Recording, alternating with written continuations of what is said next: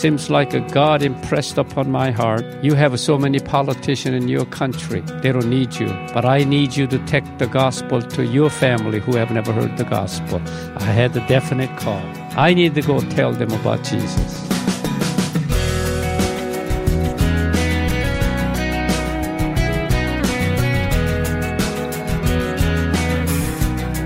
Our first person guest now is Korean pastor and evangelist Dr. Billy Kim, whose life story begins when he was a young boy during the Korean War. Welcome to this week's program. I'm Wayne Shepherd. Thanks for tuning in. Our goal is to introduce you to people whose lives have been transformed by Christ and then learn how God calls and equips them to serve Him in a unique way. Anytime you'd like additional information about today's guest or any past guest, please visit firstpersoninterview.com. You can also listen to this program on demand when it fits your schedule by using our smartphone app, First Person Interview. Look for it in your app store. There's a link to the app on our Facebook page, facebook.com slash firstpersoninterview. Dr. Billy Kim is one of the world's great Christian leaders. He's a pastor and evangelist, and he leads the Far East Broadcasting Company in Seoul, which reaches not only South Korea, but into North Korea and the countries of Northeast Asia. This interview was originally broadcast in 2015 at the release of his autobiography, The Life of Billy Kim. At that time, we met at a hotel in Nashville to talk about his life and humble beginnings. The Korean War, 1950. I was 16 years old, and uh, I didn't even know war started until I went to Seoul, tried to get into entrance examination for high school. Mm-hmm. I heard all kinds of machine gun, and uh, boy, there was uh, airplanes coming over. And I found out the Korean started war. And then soon after, that's a June 25, 1950. But around first part of July, U.S. troops already coming into Korea. I guess the General MacArthur sent it from the uh, occupation troop from Tokyo. And uh, then my school was bombed. So this disrupted whole school system. So next best thing to do is go around army camp, get some chocolate candy bars from American soldiers. You were entrepreneurial, huh? Yeah, well, they are very good about throwing away some candy bars and chewing gums, and sometimes C rations. So when the war started, everything disrupted. The food supply, trains not running, and uh, finally, I got a job with the 24th Division in American military. They came first to Korea to stop the communist invasion. Now, you're high school age, so you're what, 15, 16. 16 years old? Okay. Yeah, when war right. started, I was 15, and then uh, started going over 16. You know, that's next best thing to do is go with American soldier, get plenty to eat, and save some cigarettes and soaps, and and you could sell in the market. Mm-hmm. So there, I met Sergeant Carl Powers from uh, Virginia, near Bristol, Virginia. One day, he asked me a question: Would you like to go to America? Who won? You know, dream of every Korean teenager. They Yeah. want to see this great country. What prompted him to ask that question? That was interesting. You know, there's uh, so many houseboys, but he was a wonderful man. He doesn't smoke, he doesn't drink, and he doesn't run around with uh, women during the war. And somehow, there's uh, so many houseboy he singled out. He said, "You want to go to America?" I think he watched me very closely. I was diligent in my work. I didn't steal anything from the American soldiers. And I did whatever they tell me to do wash the socks, shine the boots, and clean their muskets. And uh, very, very faithful. I think he observed that. So I told him I would like to go, but I thought he was just saying it. Yeah. Then he showed me Bob Jones University application. Now, that's kind of surprising because as I read your book, he's not a believer at this point, is no, he? No, he was a good man, but he's not church going, you know, people yet. Why did he choose Bob Jones? He didn't know what school. So he asked his adjutant, Major Parker, I want to send this houseboy to school in America. But somehow he felt some private school, give some private tutoring will help his English. So the Major Parker said, I heard old man Bob Jones speaking somewhere. He said he's starting some kind of school. That school sounds like a good for your houseboy. So he wrote a Bob Jones University in Cleveland, Tennessee. But schools already moved to Greenville. Oh, okay. So letter followed to Greenville. They wrote and sent the application, and uh, Sergeant Powers said, "You sign right here." So I signed my name, and he filled in everything. And finally, I got acceptance letter. Carl showed me, and I got scared. I didn't want to come. Cannot speak English. I'm baby in the family. Yeah. What did your What did your family think of the idea of you leaving them for America? Well, they my mother was against it, and uh, my oldest brother was against it. So I told him I didn't want to go. He said, "Why?" I said, "I cannot speak English. I'm still young, small. My mother will not let me go because I'm the baby in the family." Sergeant Powers said, "You can learn English when you go to America. If you could eat a lot of." Cheese and drink a lot of milk, you could grow up. Why don't I go your home, get permission from your mother? he got a jeep an interpreter told me get on the jeep so i got on the jeep they drove to my house my older brother and my mother sergeant powers with interpreter asking my mother permission to take her youngest boy to the united states and finally my mother said after listening all the conversation she said i'm getting old what about i don't get to see him before i die he won't come back Sergeant Powers said, Ma'am, I believe you will live 15 more years. And when my mother heard that, she said, Go ahead, take him. so, make a long story short, you know, the uh, Korean military, unless you serve in the army, they won't let you go out of the country. But I was 16, too young to serve in military. there had to be a lot of paperwork involved. Right. Oh, a lot of people. So Sergeant Powers took me. Our government was in Busan because You'd have been moved because of the war. The Seoul, Right, Seoul was already overtaken by the communists. He went to American embassy. He went to foreign ministry. He went to educational ministry. He went to the national defense ministry. Everywhere, and finally, his sincerity proved those people that they give me my passport, my visa. Hmm. 1951, November, I left on a boat from Busan to San Francisco, and he bought me a boat ticket. That's about four hundred eight dollars that time. It was a major investment. Then he gave me hundred dollars to go from San Francisco to his home in Virginia. I saved up about thirty dollar U.S. currency from American soldiers, so I had hundred and thirty dollar. You know, he gave me a little name tag on my army uniform. It says, "To whom it may concern."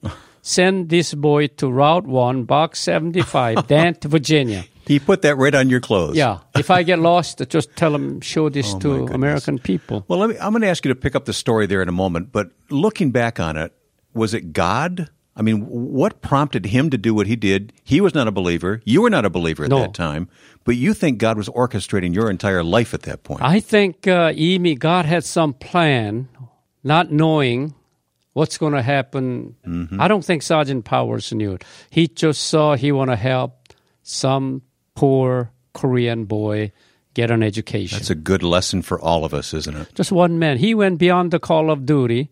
Evidently, Sergeant Powers sent a cable to his lieutenant friend, friend uh, So Sergeant Power stayed in Korea while you took the boat to America. Right. What happened? He turned his rotations. You know, after you serve 12 months, your time to come home. He turned it down six rotations down in order that my paperwork could be completed. And his mother, you know, every day so many soldiers been killed in Yeah, Korean War. sure. She said, "You could bring that houseboy during the peacetime. You may get killed. Come home." But he turned it down so he could see that I'm safely on my way to U.S. That's amazing. So he sent cable to Lieutenant. I remember he used to, you know, drink quite a bit and play poker in the evening. I would go downtown, buy egg and f- fry for him, uh, scramble. And uh, so he came to met me on the boat because Sergeant Powers sent him the cable that Billy Kim was on a certain boat arriving proximately this date. So I went with him to his home for about three weeks. They are Catholics. so I went every mass. You know, I came before Christmas, couple three days before Christmas. They have a Christmas Eve mass, Christmas Day mass, and New Year's Eve mass, and New Year Day mass. This was all new for you then. Uh, everything's new. I mean, we were black out in Korea because during the war. When I came to San Francisco, all the neon signs and uh, Christmas decoration, you could imagine, just like you stepped in the gates of heaven. and I stayed there about three weeks, and Lieutenant Haim tried to get a transportation bus for me to go to Virginia. But ticket agent won't sell me the ticket because I cannot speak English and I may get lost when I exchange the bus you know, some place in the Chicago area. Yeah, they didn't want to be responsible for you getting lost. Right. So they said, let's go see train. And, you know, basically they did the same thing. We have to change train a couple times. So he said, how much money you have? I said, I got a $30, $130. He said, there won't be enough to fly cross country. Then he looked at me. He said, you look small enough to be 11 years old compared to American children. At that time, you're under 12, you get half fare. so he got me half fare. If they ask you how old you are, just tell them you don't understand English. so I flew cross country. And Sergeant Powers' brother met me at the airport and drove me down to his home in Virginia. Hmm. Then I met all his uncle and aunt, and then he took me. Sergeant Powers came on military. Okay. So he came because I was in three weeks in California. He came about a couple days ahead of me, so he took me to Bob Jones. The life of Dr. Billy Kim will continue this conversation coming up in just a moment on today's First Person. This is Ed Cannon, president of the Far East Broadcasting Company.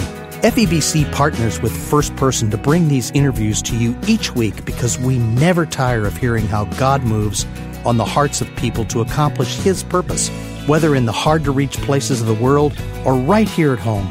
We serve a living God who leads men and women to do great things for Him. Learn more about FEBC at firstpersoninterview.com. Click on the FEBC banner. My guest today on First Person is Dr. Billy Kim. And we're talking about his life story today. And I know we have to skip an awful lot, Dr. Kim. It's in your book. So I'm going to have to skip some things. But yes, I come to the point where you're now enrolled in high school at Bob Jones Academy, but you're still not a Christian. No.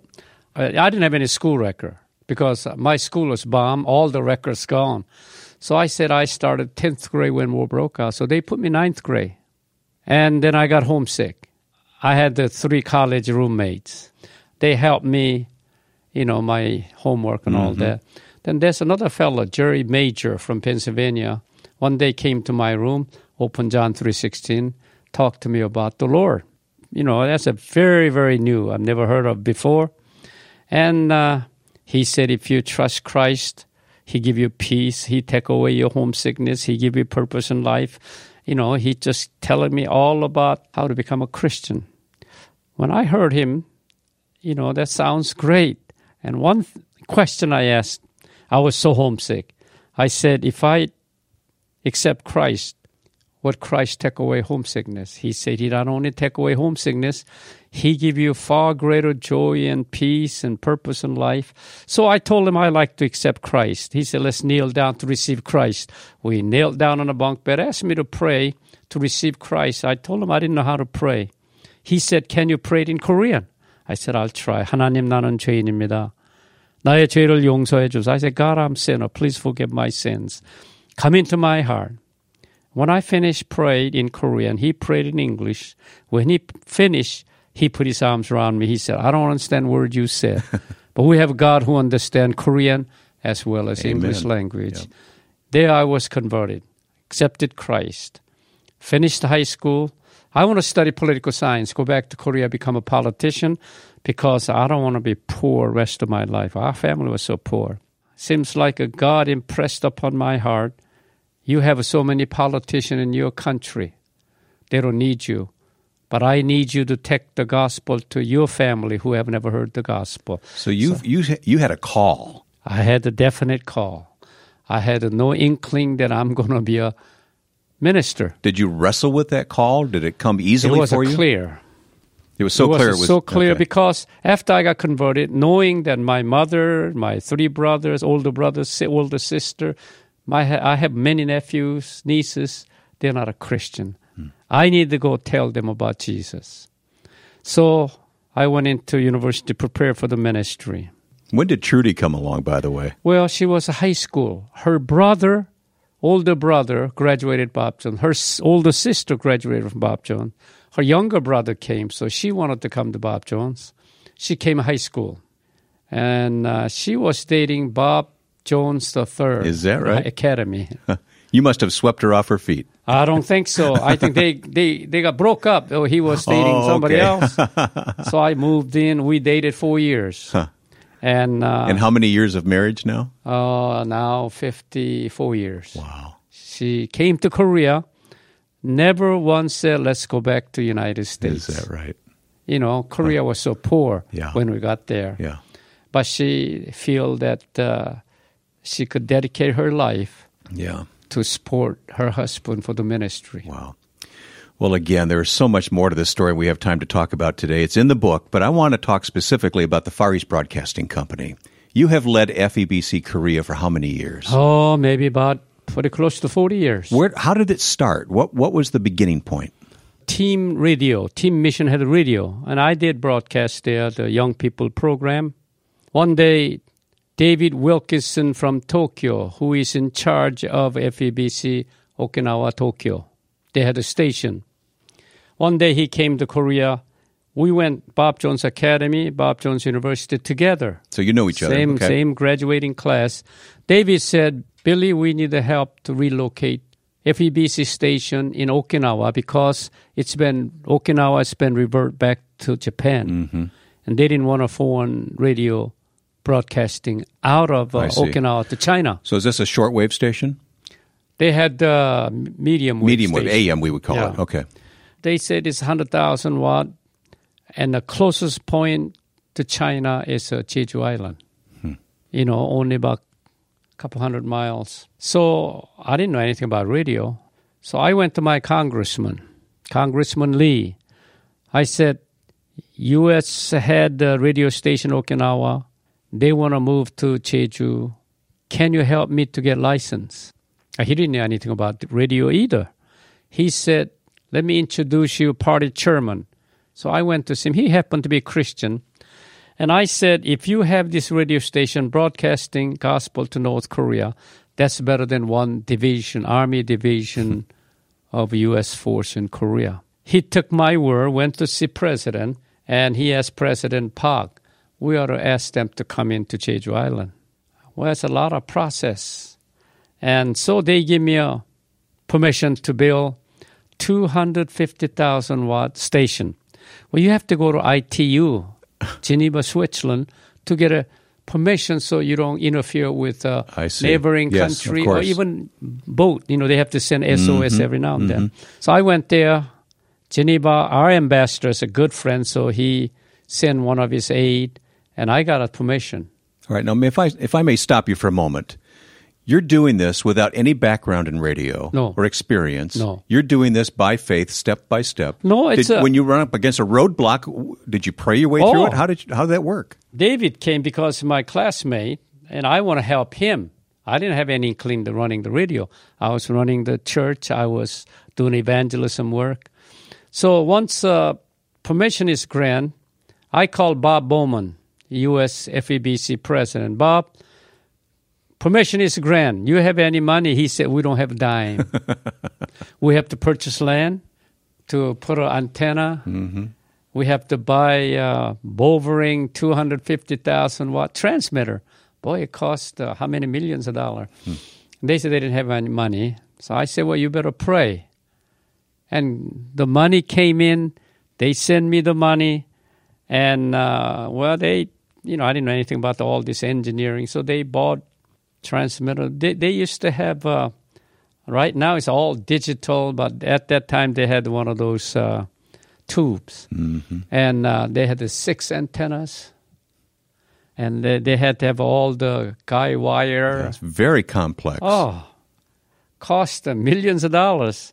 So Lord provided. But FEBC didn't balk. I mean, they Oh, they they they had to move from Okinawa to somewhere to broadcast okay to China. Okay. And uh, they need to survey where be the best to you know hit China. So they said, "Can we borrow airplane?"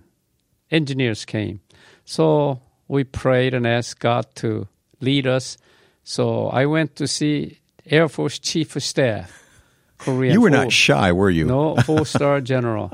I said, you know, they're going to build a radio station to broadcast to North Korea and Russia and China. They need airplane, so they gave us his airplane. It's about seven, eight passenger airplane. So they brought a Jeju, surveyed, and they said that's what we need. So we got up. We went to see the land. Forty-three farmers own about four acres of land. So we began to pray. They don't want to sell it. Mm. Finally, 40 farmers, we didn't negotiate because the price will go up. Mm-hmm. The county commission from Seoul central government said you have to buy that for the FEBC. So secretly, so he negotiated with all the farmer, and then three farmers didn't want to sell it. They want to double the price. so we give them double the price. We had about four acres of land there. Hmm. But your vision is Korea and beyond because you broadcast all of Northeast Asia. Right, and uh, and we get a lot of lot of response from China through Hong Kong, a lot of response from North Korea, Really?